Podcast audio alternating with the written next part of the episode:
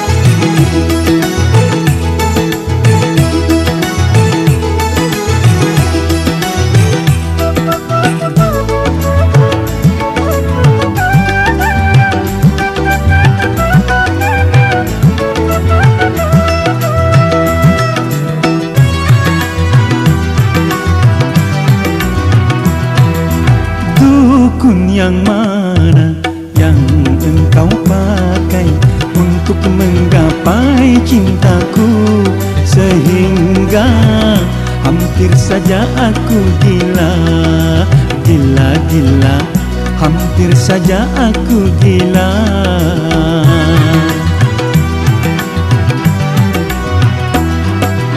Pelet apakah yang kau berikan Sehingga aku tak berdaya Berhayal Bikin aku jatuh cinta? Apa iya Bikin aku jatuh cinta jatuh cinta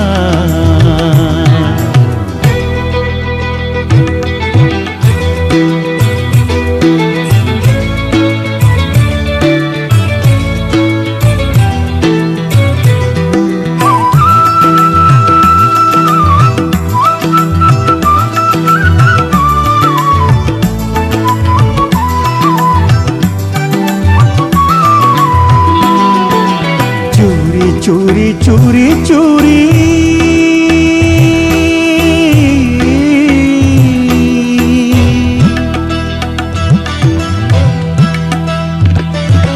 curi Curi, curi, curi, curi Engkau pencuri. Engkau mencuri hatiku. Engkau pencuri hatiku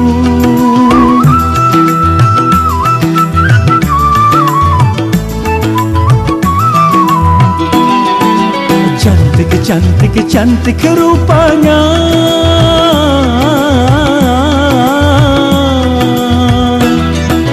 Cantik, cantik, cantik wajah yang kau miliki. Sudah membuat jatuh cinta. Jangan, jangan ragukan cintaku padamu. Diriku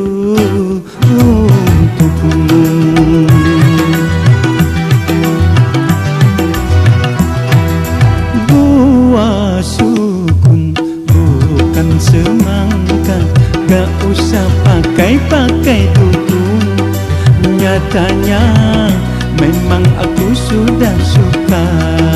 Apa iya? Memang aku sudah cinta. Yang benar Memang aku sudah cinta. Radio Kepulauan Seribu, Radio Podcast kembali hadir untuk Anda bareng Ardi di segmen Kerapu, ya, kreasi anak pulau ya. Dengan tembang manis dangdut lawasnya yang menemani Anda di pagi hari ini edisi Jumat ya, ke di 5 Februari. Apa kabar semuanya? Sehat selalu yang pastinya ya di mana pun Anda berada pendengar setia dan sahabat podcastnya. Nah, oke hari Jumat yang penuh dengan keberkahan ya, uh, uh, yang pastinya diberikan keberkahan buat juga anda yang aktivitasnya ya uh, menuju kesuksesan mantap banget ya. Uh, oke dan cuaca sepertinya sangat mendukung banget ya buat aktivitas kita nih, apalagi yang di lapangan ataupun di outdoor ya. Aktivitas yang sangat mendukung, tentunya yang sangat memeriahkan dan memeriangkan hatinya ya, hati yang menjadi periang nih. Oke, ya eh, kembali untuk anda eh, yang pasti sapa salam juga nih selalu kami sajikan dan juga kami lempar-lemparkan nih buat pendengar setianya dan sahabat podcast ya. Uh, uh, gimana kesehariannya ya? Semoga dilancarkan dong kesehariannya di siang sampai sore ya. Uh, uh. Dan uh, tentunya buat yang uh, baru ya baru apa nih baru sadar mungkin ya baru sadar ya uh, baru bangun tidur ya waduh jam segini udah baru bangun tidur nih enak banget ya. Oke, yang pasti selalu berpikir positif aja ya, uh, karena mungkin habis lembur ya, uh, dan juga habis pengerjaan yang ya mungkin harus mengharuskan ya menyita waktu istirahatnya. Oke, tak jadi masalah yang pastinya semua sudah uh, terrealisasikan dan juga beres ya. Nah, sekarang Gilnardi nih untuk kita ngobrol-ngobrol ya. Iya. Kita bakal ngobrolin mengenai dengan uh, tidur ya. Artinya tidur ini tidur yang uh, sangat tidak dianjurkan ya, tidak diperbolehkan gitu maksudnya. Waktu tidur yang tidak diperbolehkan di saat setelah subuh ya uh, banyak sekali dong uh, para pendengar setia dan uh, sahabat podcastnya yang sering melakukannya ya uh, tidur ya ketika habis sholat subuh atau di jam subuh gitu kan uh, harusnya kita sudah bangun ya Nah, jadi ada ada beberapa fakta juga ya mengenai dengan uh, tidur yang setelah subuh. Nah, itu sangat tidak dianjurkan juga. Oke. Okay. Tidur merupakan salah satu ya uh, kebutuhan untuk mengistirahatkan jiwa dan raga manusia. Nah, itu adalah uh, pengertian dari tidur atau istirahat. Namun ya dalam Islam uh, ada beberapa waktu ya di mana tidur menjadi suatu hal yang terlarang ya. Salah satu contohnya yaitu tidur setelah melaksanakan sholat subuh. Ya lalu mengapa sih tidur uh, setelah sholat subuh justru dilarang? Nah, ingin tahu dong penjelasannya? Jadi menurut pandangan ulama, eh, para ulama tidur setelah waktu subuh hukumnya itu makruh dan tidak diperkenankan apabila tidak ada uzur ya dan keperluan. Mengapa demikian? Pasalnya waktu sesudah subuh adalah waktu turunnya berkah dan rezeki. Ya, sebagaimana Rasulullah SAW berdoa memohon kepada Allah Subhanahu Wa Taala agar umatnya diberikan rezeki di pagi hari, seperti hadis ya, berikut ya. Ya Allah, uh, berkahilah umatku di waktu pagi hari. Akhir riwayat Abu Daud ya. Sedangkan dalam hadis lain Rasulullah SAW juga bersabda bahwa sesuai uh, seusai salat fajar atau subuh, janganlah kamu tidur sehingga melalaikan kamu untuk mencari rezeki. Ya. HR uh, eh, Tabrani. Nah, oleh karena itu, tidur setelah uh, setelah waktu subuh menjadi waktu yang tidak diperkenalkan ya. Nah, jadi untuk dilakukan uh, artinya waktu yang tidak diperkenalkan atau diperkenankan untuk dilakukan uh, sholat ya artinya apa tidur ya setelah sholat subuh itu. Nah, dari Ibnu Qayyim Al-Zauziyah uh, rahimallah pernah berkata ya, tidur setelah subuh mencegah rezeki karena waktu subuh adalah waktu makhluk mencari rezeki dan mereka um, dan waktu dibagikannya rezeki jadi tidur setelah subuh suatu hal yang dilarang atau makruh ya kecuali ada penyebab ataupun keperluan lain ya. Nah, dan tak hanya itu ya, Ibnu Qayyim Ibnu Qayyim rahimahullah, eh, rahimahullah bahkan juga mengatakan bahwa tidur di waktu pagi menjadi salah satu perbuatan yang juga menghambat datang rezeki dari Allah Subhanahu wa taala. Ibnu Qayyim juga e, berkata bahwa di antara hal yang makruh menurut para ulama adalah tidur setelah sholat subuh hingga matahari terbit ya karena waktu tersebut adalah waktunya memanen konimah atau waktu meraih kebaikan yang banyak.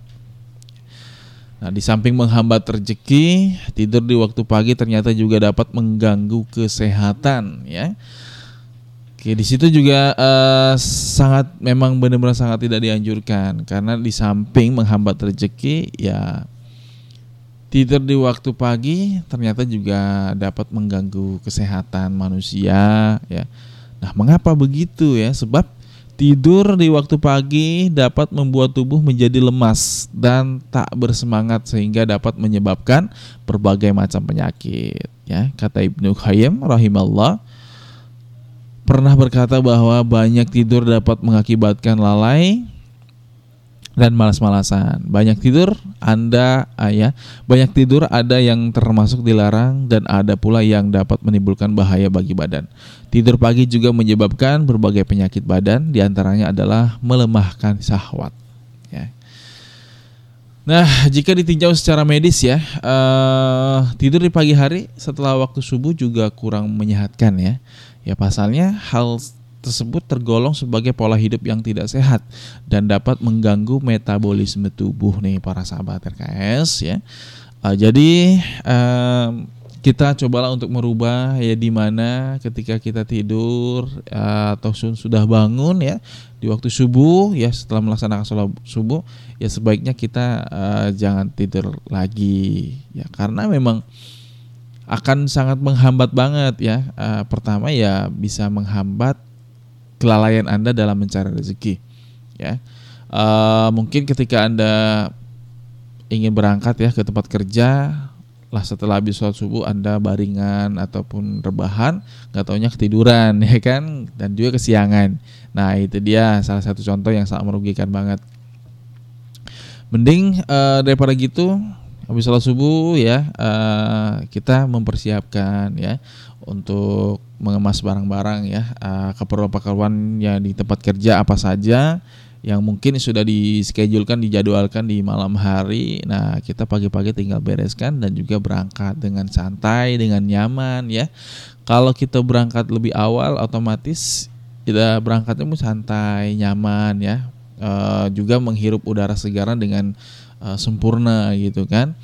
Nah itulah dia keuntungannya ketika kita bangun pagi setelah seluruh subuh, da, uh, bangun pagi setelah subuh, setelah itu tidak tidur lagi. Nah dan uh, ketika nyampe di kantor pun atau tempat kerja pun kita tidak merasa gelisah karena kita sudah mempersiapkan apa yang akan kita kerjakan ya. Karena demikian itu e, kalau seandainya kita lambat ya otomatis di tempat kantor kita akan gelisah gitu kan. Gelisahnya yaitu tadi e, tidak bisa mempersiapkan gitu. Nah oke okay. dan secara il, e, medis pun sudah ditinjau ya. E, secara medis sudah ditinjau. E, tidur di pagi hari itu setelah waktu subuh juga kurang menyehatkan banget Ya pasalnya hal tersebut tergolong sebagai pola hidup yang tidak sehat dan dapat mengganggu metabolisme tubuh ya. Nah, waktu sesudah subuh adalah waktu bagi tubuh untuk mulai melakukan metabolisme dan juga pemanasan sehingga uh, jika tidur lagi maka akan seperti kendaraan yang tidak melakukan pemanasan. Ya efeknya saat bangun jam 7 atau jam 8 pagi tubuh pun akan masih terasa lemas dan kurang bersemangat ya karena kaget gitu loh, mengaget. Nah, sebagaimana dijelaskan oleh ulama yang juga seseorang dokter ya, uh, yaitu Ibnu Qayyim Al-Zauziyah, beliau berkata bahwa tidur setelah subuh sangat berbahaya bagi badan karena uh, melemahkan dan juga merusak badan karena sisa-sisa uh, sisa-sisa metabolisme ya harusnya diurai dengan berolahraga ataupun beraktivitas ya. Dan jika seorang berdagang di malam hari dan tidak mendapatkan waktu tidur yang cukup, maka sebaiknya diusahakan untuk tidur setelah matahari terbit, sehingga tidurnya tidak langsung ya setelah subuh, namun setelah terbit ya matahari pada sekitar pukul 6 pagi ataupun pukul setengah 7 pagi. Nah demikianlah ya eh, mengapa umat Islam tak dianjurkan tidur setelah salat subuh sebab hal tersebut akan mencegah datangnya rezeki dan dapat mengganggu kesehatan tubuh pula. Nah, sehingga umat Islam hendaknya tidak uh, tidur ya terlalu larut malam agar dapat melaksanakan salat subuh di pagi hari dan juga dapat bangun tidur dengan segar. Oke, okay, saya sahabat podcast, ya mana pun anda berada yang pastinya uh, itulah penjelasan tentang mengapa tidur ya setelah sholat subuh tak dianjurkan. Selain buruk bagi kesehatan, hal tersebut juga akan merugikan karena rezeki kita akan dipatok ayam. Nah, pernah dengar uh, pernah dengar kan yang namanya rezeki dipatok ayam? Iya, jangan anda berdalih untuk ketika rezeki kita dipatok ayam berarti ayamnya kita potong ya kita patok lagi jangan kayak gitu itu namanya dendam yang ada artinya eh, ketika ada bahasa seperti itu, eh, makanya kita harus berebut dengan ayam ya. Eh, kalau dia bangun ya kita harus bangun juga gitu. Nah, rezeki dipatok ayam katanya. Saat kita sudah selesai sholat subuh ya kita bisa mengisinya dengan ya kegiatan yang bermanfaat ya. Ya mungkin seperti olahraga kecil, membersihkan rumah ataupun kamar, membantu orang tua, kemudian beraktivitas seperti biasa. Nah, jadi mari mulai hidup yang sehat, semoga bermanfaat. Harus ya. Oke, karena semua itu harus didasari ya dengan eh, rasa keinginan yang kuat ya, rasa eh, kemauan ya karena kan kita ingin hidup sehat ya. Ketika ingin hidup sehat otomatis kita juga harus mematuhi dong eh, peraturan-peraturan sehat ya dan nggak mungkin kita eh, tidak memenuhi, memenuhi ataupun mengikuti peraturan sehat. Karena eh, dengan itu keuntungannya kan untuk kita sendiri bukan untuk orang lain ya. Jadi sangat bermanfaat banget ya ketika kita memulai untuk berhijrah ya dari yang malas-malasan ya bangun pagi atau bangun subuh. Cobalah untuk sedikit pelan-pelan ya. Oke mungkin ya sehari dua hari ya tiga hari sampai dan seterusnya otomatis akan terbiasa. Kalau seandainya udah terbiasa, ya namanya bisa mah udah lewat ya karena udah biasa. Tapi yang namanya bisa kalau belum terbiasa ya sekedar bisa. Nah itu dia.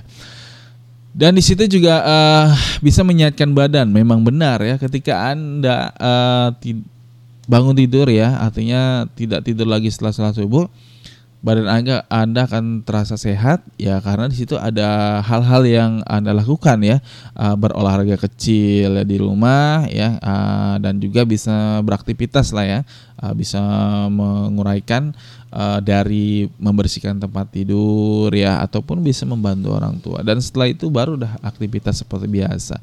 Uh, oke pokoknya dicoba ya karena dengan begitu badan kita akan enak banget ya uh, dibawa kerjanya juga fit ya uh, dan semangat. Karena kesemangatan itu yang dibutuhkan dalam aktivitas gitu kan.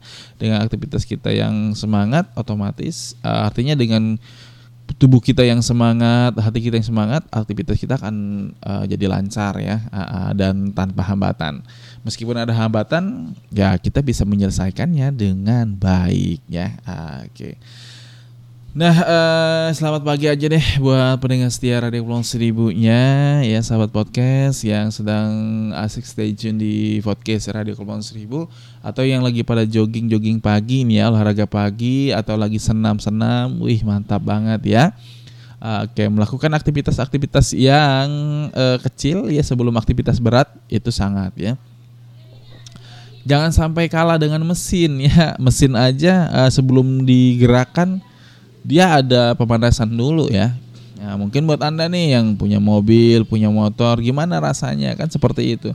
Sebelum beraktivitas keras ataupun aktivitas banyak, ya dia aktivitas kecil yaitu pemanasan mesin dulu ya. Oke deh. Dan fungsinya apa? Untuk melancarkan ya eh, putaran-putaran roda ya ataupun untuk menyalurkan oli-oli atau minyak-minyak oli yang eh, tentunya dari eh, apa mengendap ya tapi sudah kalau dia dimanaskan kan otomatis dia akan menyebar ke sela-sela ya eh, roda-roda yaitu yang akan memudahkan mereka untuk berputar secara eh, secara lancar. Nah, begitupun manusia gitu kan. Nah, kita bangun tidur ya duduk dulu ya kan, duduk dulu.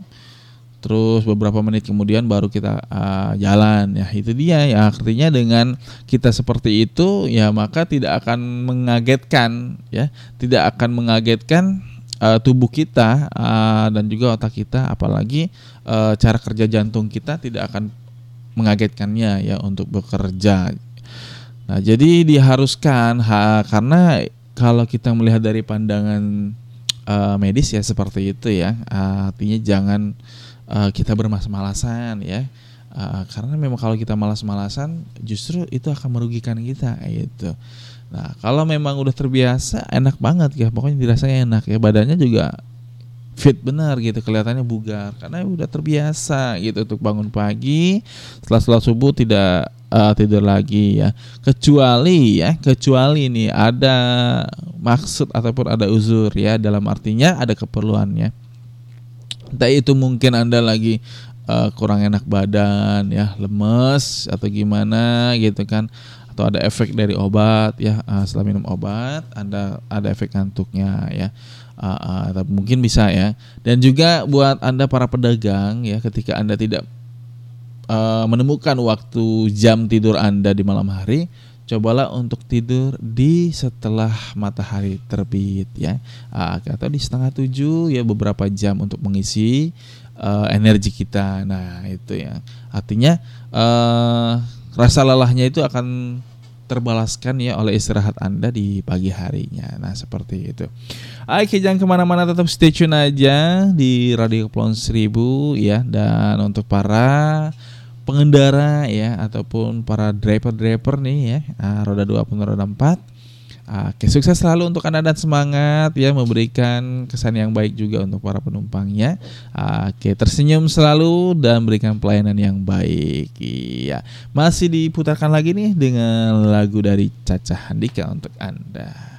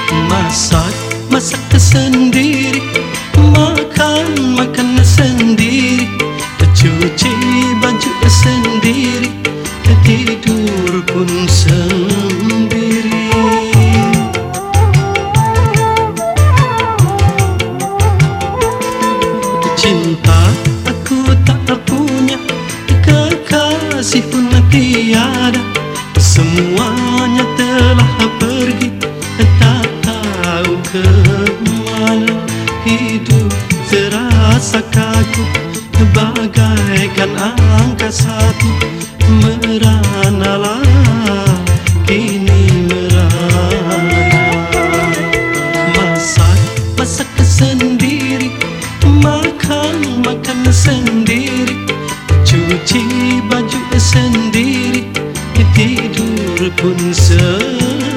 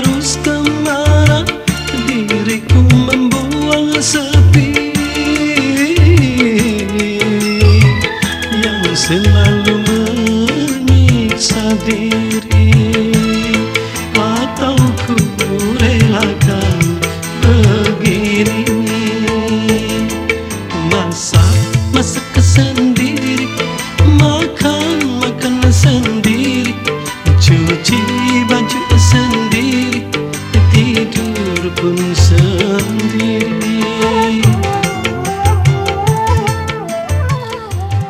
Oke, sahabat podcast di mana pun ya di pagi hari ini yang lagi gabung aja dengerin RKS-nya. Oke, deh mantap banget ya.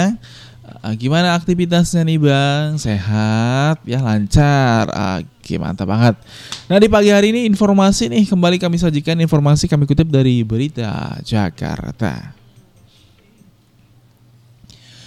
Warga Pulau Panggang ingin pembangunan jalan penghubung terrealisasi.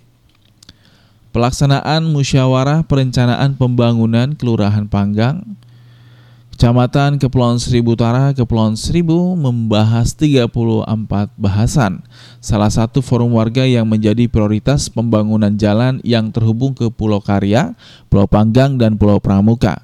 Lurah Pulau Panggang, Pepen Kuswandi perubahan jalan pembangunan eh, penghubung ini sudah mengemukakan sejak tahun 2004. Dan adanya jalan penghubung ini dirasa sangatlah berpotensi meningkatkan sektor pariwisata dan juga perputaran ekonomi. PP menjelaskan bahwa selain pembangunan jalan penghubung, pembangunan fisik yang juga menjadi prioritas warga termasuk pembangunan rumah sakit dengan kapasitas dan fasilitas yang lebih lengkap, pembangunan stadion mini serta jalan lingkar di Pulau Pramuka. Kemudian untuk institusi institusi non fisik eh, berupa pelatihan-pelatihan seperti peningkatan sumber daya manusia dan juga kompetisi eh, pelaku jasa wisata serta pelatihan yang terkait bidang teknik untuk warga. Secara total dalam Musrenbang eh, tingkat kelurahan Pulau Panggang terupdate 34 terungkap dengan rincian 31 pembaca peta dan juga tiga orang langsung. Dan sementara itu saat membuka pelaksanaan musrembang Kelurahan Pulau Panggang secara virtual Bupati Kepulauan Seribu Junaidi berpesan agar organisasi perangkat daerah terkait mendukung penuh peningkatan prioritas warga. Nah, kita meminta prioritas warga ini dikawali hingga musrembang di tingkat selanjutnya dan menjadi rencana kerja di tahun 2022 mendatang.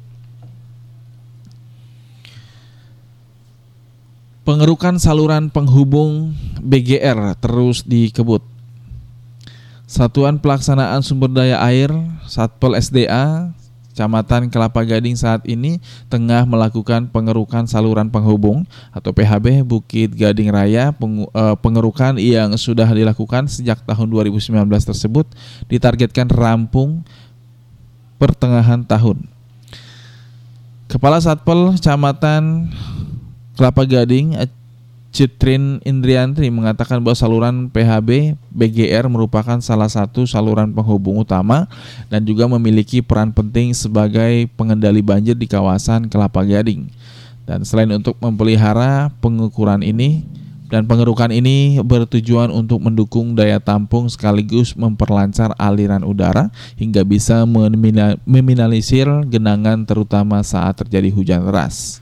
Dan dia pun menjelaskan bahwa pengerukan saluran PHB BGR terjadi dalam terbagi dalam tiga segmen yaitu di Jalan Boulevard Bukit Gading Raya, Jalan Gading Kirana Raya dan juga Jalan Gading Kirana Timur.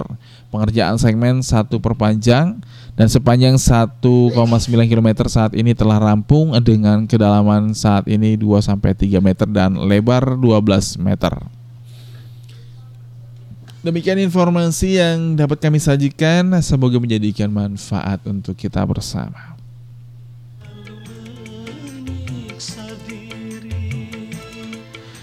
Oke sahabat podcast di mana pun anda berada Iya itulah informasi-informasinya yang kami sajikan ya untuk kita bersama Dan tentunya balik lagi ngobrol-ngobrol mengenai dengan bahaya tidur pagi yang bisa sebabkan gangguan medis Nah jadi sangat bang- eh, tidak dianjurkan banget ya ketika tidur di pagi hari setelah sholat subuh ya.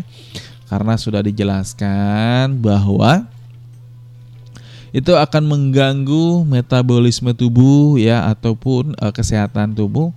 Dan yang lebih penting adalah bisa mengganggu pencarian rezeki ya. Oke deh karena di waktu pagi banyak sekali ya rezeki-rezeki yang diberikan ya namun ketika kita masih tidur maka di situ rezeki kita tidak akan kebagian. Oke deh. Nah, dan kalau kita men- eh, berbicara mengenai dengan eh medis medis ya. Eh, di sini bahaya tidur pagi yang disebabkan ya gangguan medis yang bisa sebabkan gangguan medis maksudnya. Banyak orang yang sering tidur pagi karena banyak pekerjaan. Ya, memang banyak banget. Dan keasikan nonton ataupun lupa waktu saat bermain game. Nah, padahal bahaya tidur pagi bisa sangatlah merusak kesehatan ya. Selain eh, juga menurunkan performa Anda saat bekerja akibat kurang tidur, ya tidur sangat penting sih memang eh, untuk kesehatan fisik dan juga mental. Kebutuhan waktu tidur seseorang ini bisa berada tergantung pada usianya nah, ataupun gaya hidupnya. Dan kondisi kesehatannya adalah eh, walaupun demikian rata-rata orang dewasa itu memerlukan tidur antara 7 hingga 9 de- jam setiap harinya. Dan tanda bahwa pola tidur sudah benar adalah tubuh mulai mengantuk dan dapat tertidur dalam waktu kurang lebih 5 sampai 20 menit ya. 15 maksudnya 15 sampai 20 menit.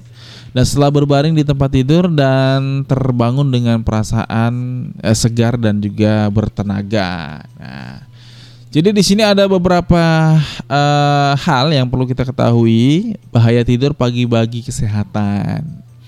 Tidur pagi hari ya, tidur pagi hari karena semalam begadang ya, sudah pasti dong membuat waktu tidur berkurang dan hal ini juga dapat menimbulkan sebagai eh, berbagai masalah kesehatan pada tubuh Anda. Ya, berikut beberapa bahaya tidur eh, pagi-pagi ya. Nah, Pertama itu bisa menyebabkan diabetes. Ya, diabetes menurut peneliti kurang tidur di malam hari itu bisa meningkatkan risiko Anda terserang diabetes.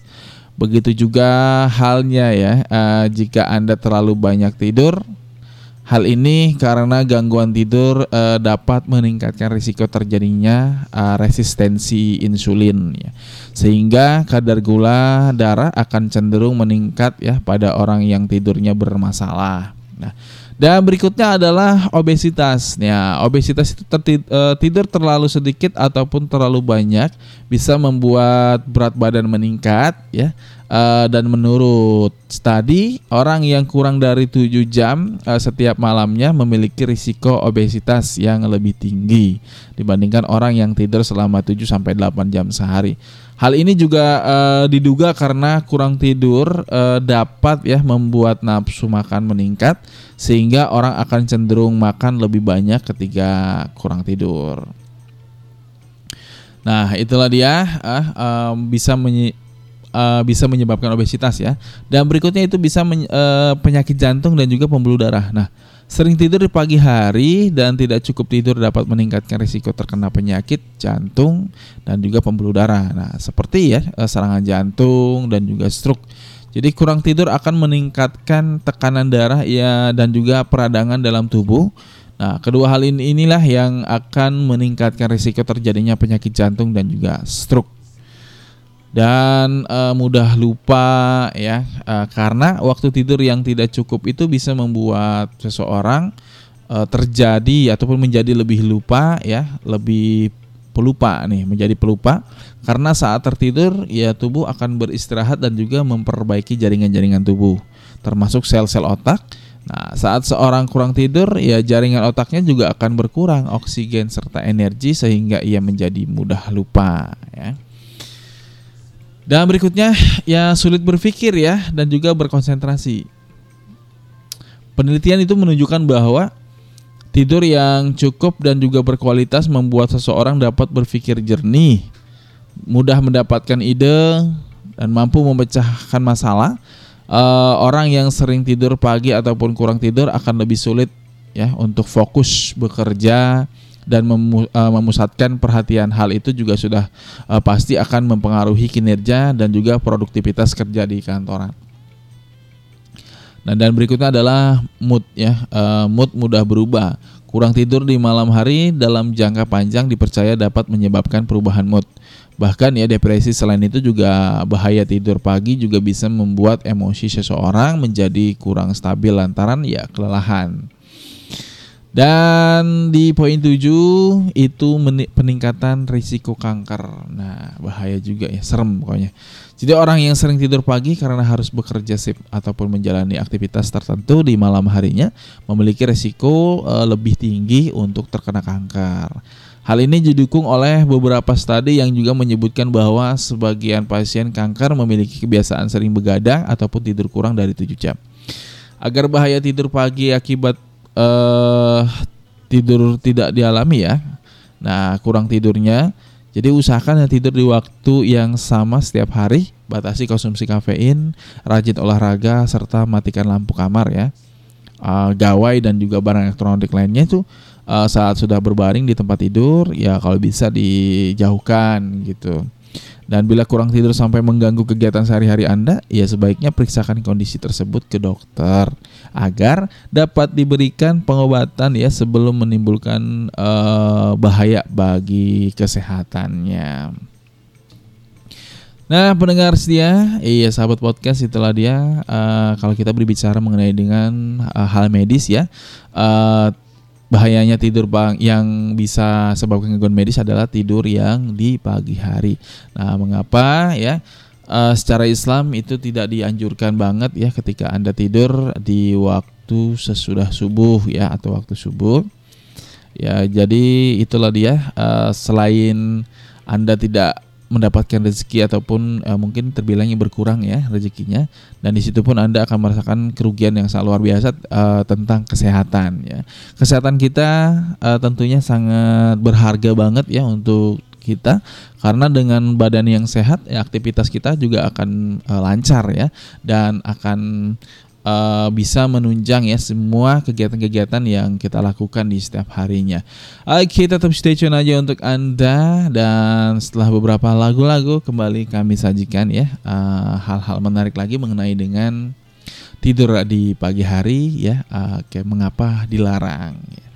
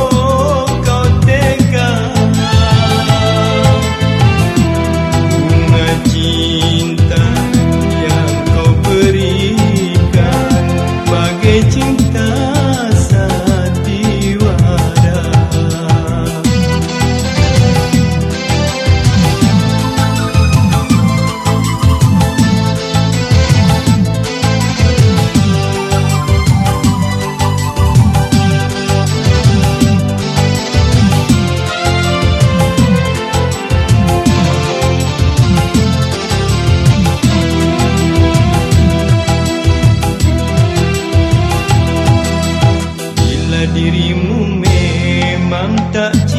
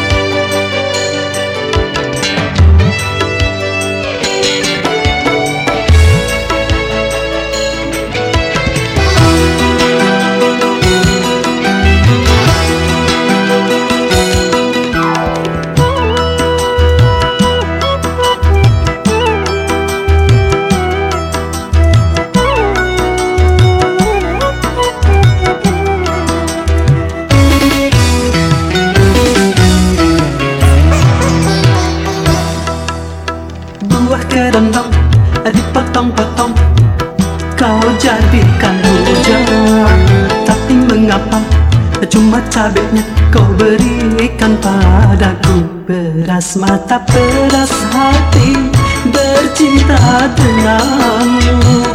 Kini ku tak sanggup lagi melihat sikapmu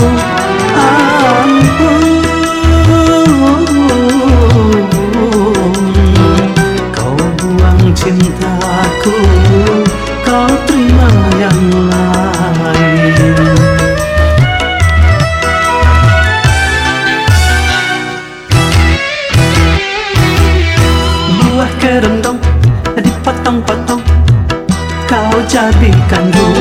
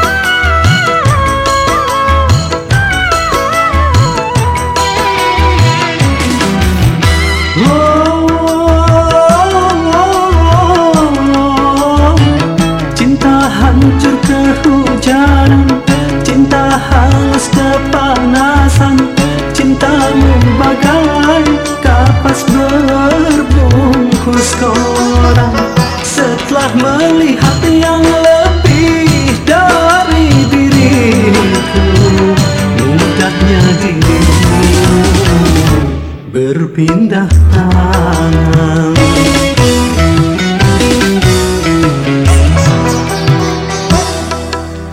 Buah kerendam dipotong-potong Kau jadikan hujan Tapi mengapa cuma cabenya kau berikan padaku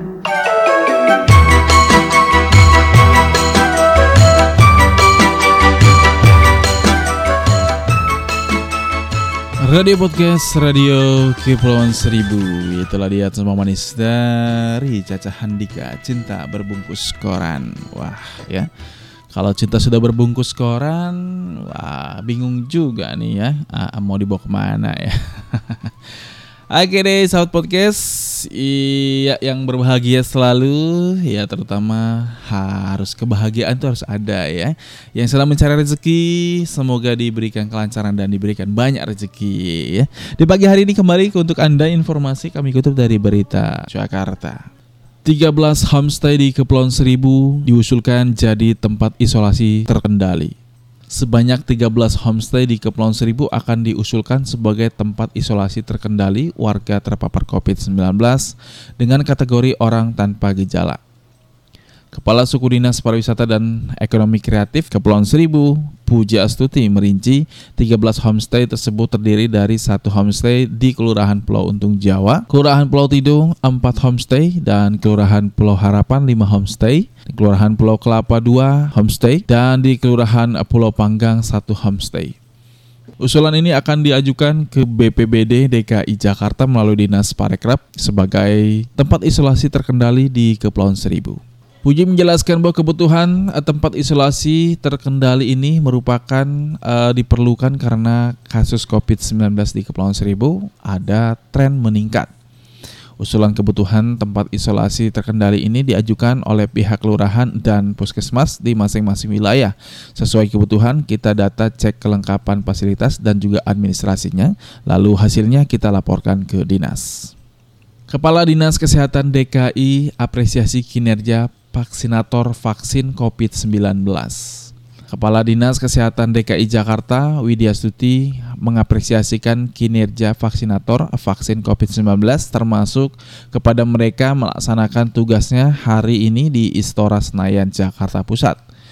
Widya Stuti mengatakan bahwa tugas yang diemban para vaksinator ini merupakan tugas mulia. Pasalnya di DKI Jakarta terdapat banyak sekali paskes terdiri dari 193 rumah sakit dan lebih dari 2000 klinik. Kemudian masih ada dokter dan bidan praktek mandiri yang semuanya menjadi bagian tim kesehatan DKI Jakarta. Dan saya apresiasi, teman-teman puskesmas kecamatan yang telah melakukan pekerjaan mulia memberikan perlindungan melalui vaksinasi uh, kepada tenaga kesehatan ataupun nakes yang lainnya. Ujar Widya Stuti saat meninjau pelaksanaan vaksinasi COVID-19 dosis pertama bagi nakes di Istana di Stora Senayan, Jakarta Pusat. Widya Stuti menjelaskan dinas kesehatan uh, eh, menjelaskan dinas kesehatan DKI Jakarta telah menetapkan puluhan tim dari 27 puskes kecamatan di Jakarta Utara melakukan penyuntikan vaksin COVID-19 dosis pertama pada nakes di Istora Senayan. Nah, kita pilih 27 puskesmas kecamatan sesuai dengan kebutuhan satu puskesmas minimal dua tim, satu tim minimal 5 sampai 7 orang karena ini dilakukan menggunakan sistem shift.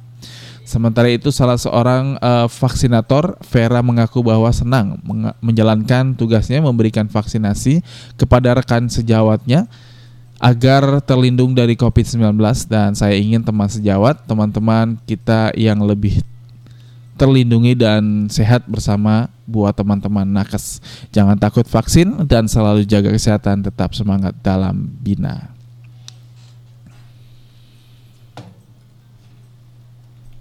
Baik pendengar kita masih di berita Jakarta.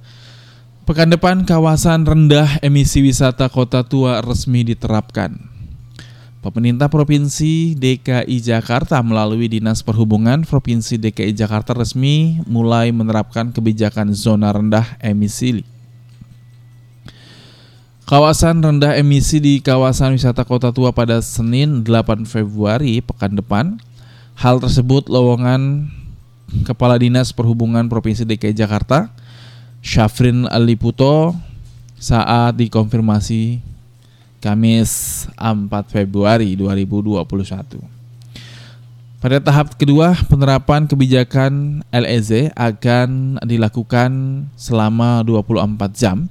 Kawasan penerapan kawasan rendah emisi eh, masih sama seperti sebelumnya, yaitu Jalan Pintu Besar Utara, Jalan Kali Besar Barat sisi selatan, Jalan Kunir sisi selatan, Jalan Kemukus, Jalan Ketumbar, Jalan Lada, eh, kendaraan pribadi, angkutan barang dan juga angkutan umum non TJ tidak diizinkan melalui ruas jalan Lech. Dengan eh, pengaturan yang diatur, nah, ujar Syarif Syafrin diikuti dari siaran pers PPID Provinsi DKI Jakarta.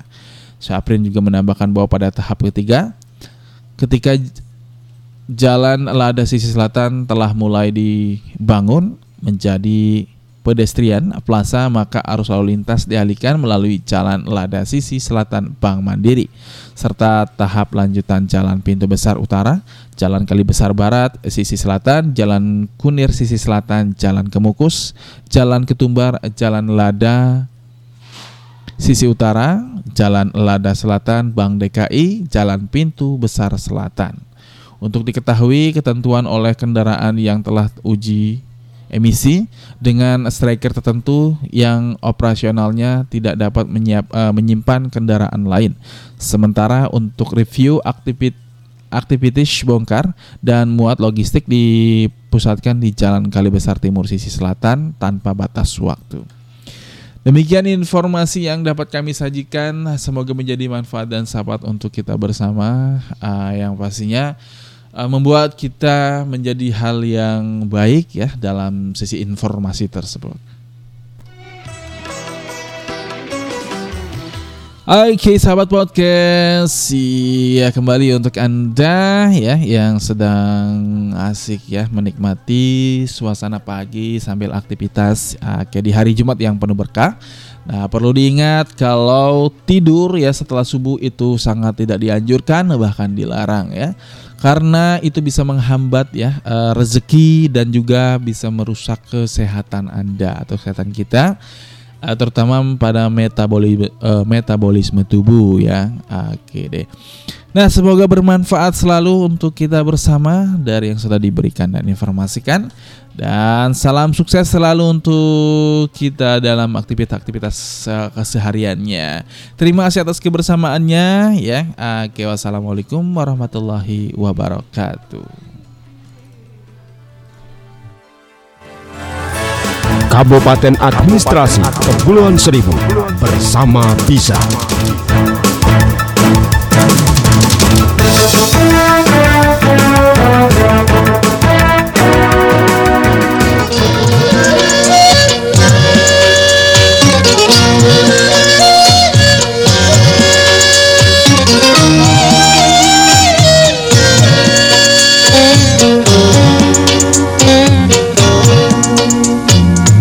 manusia. Hormati ibumu yang melahirkan Dan membesarkanmu. Darah dagingmu dari air susunya Jiwa ragamu dari kasih sayangnya. Dialah manusia satu-satunya.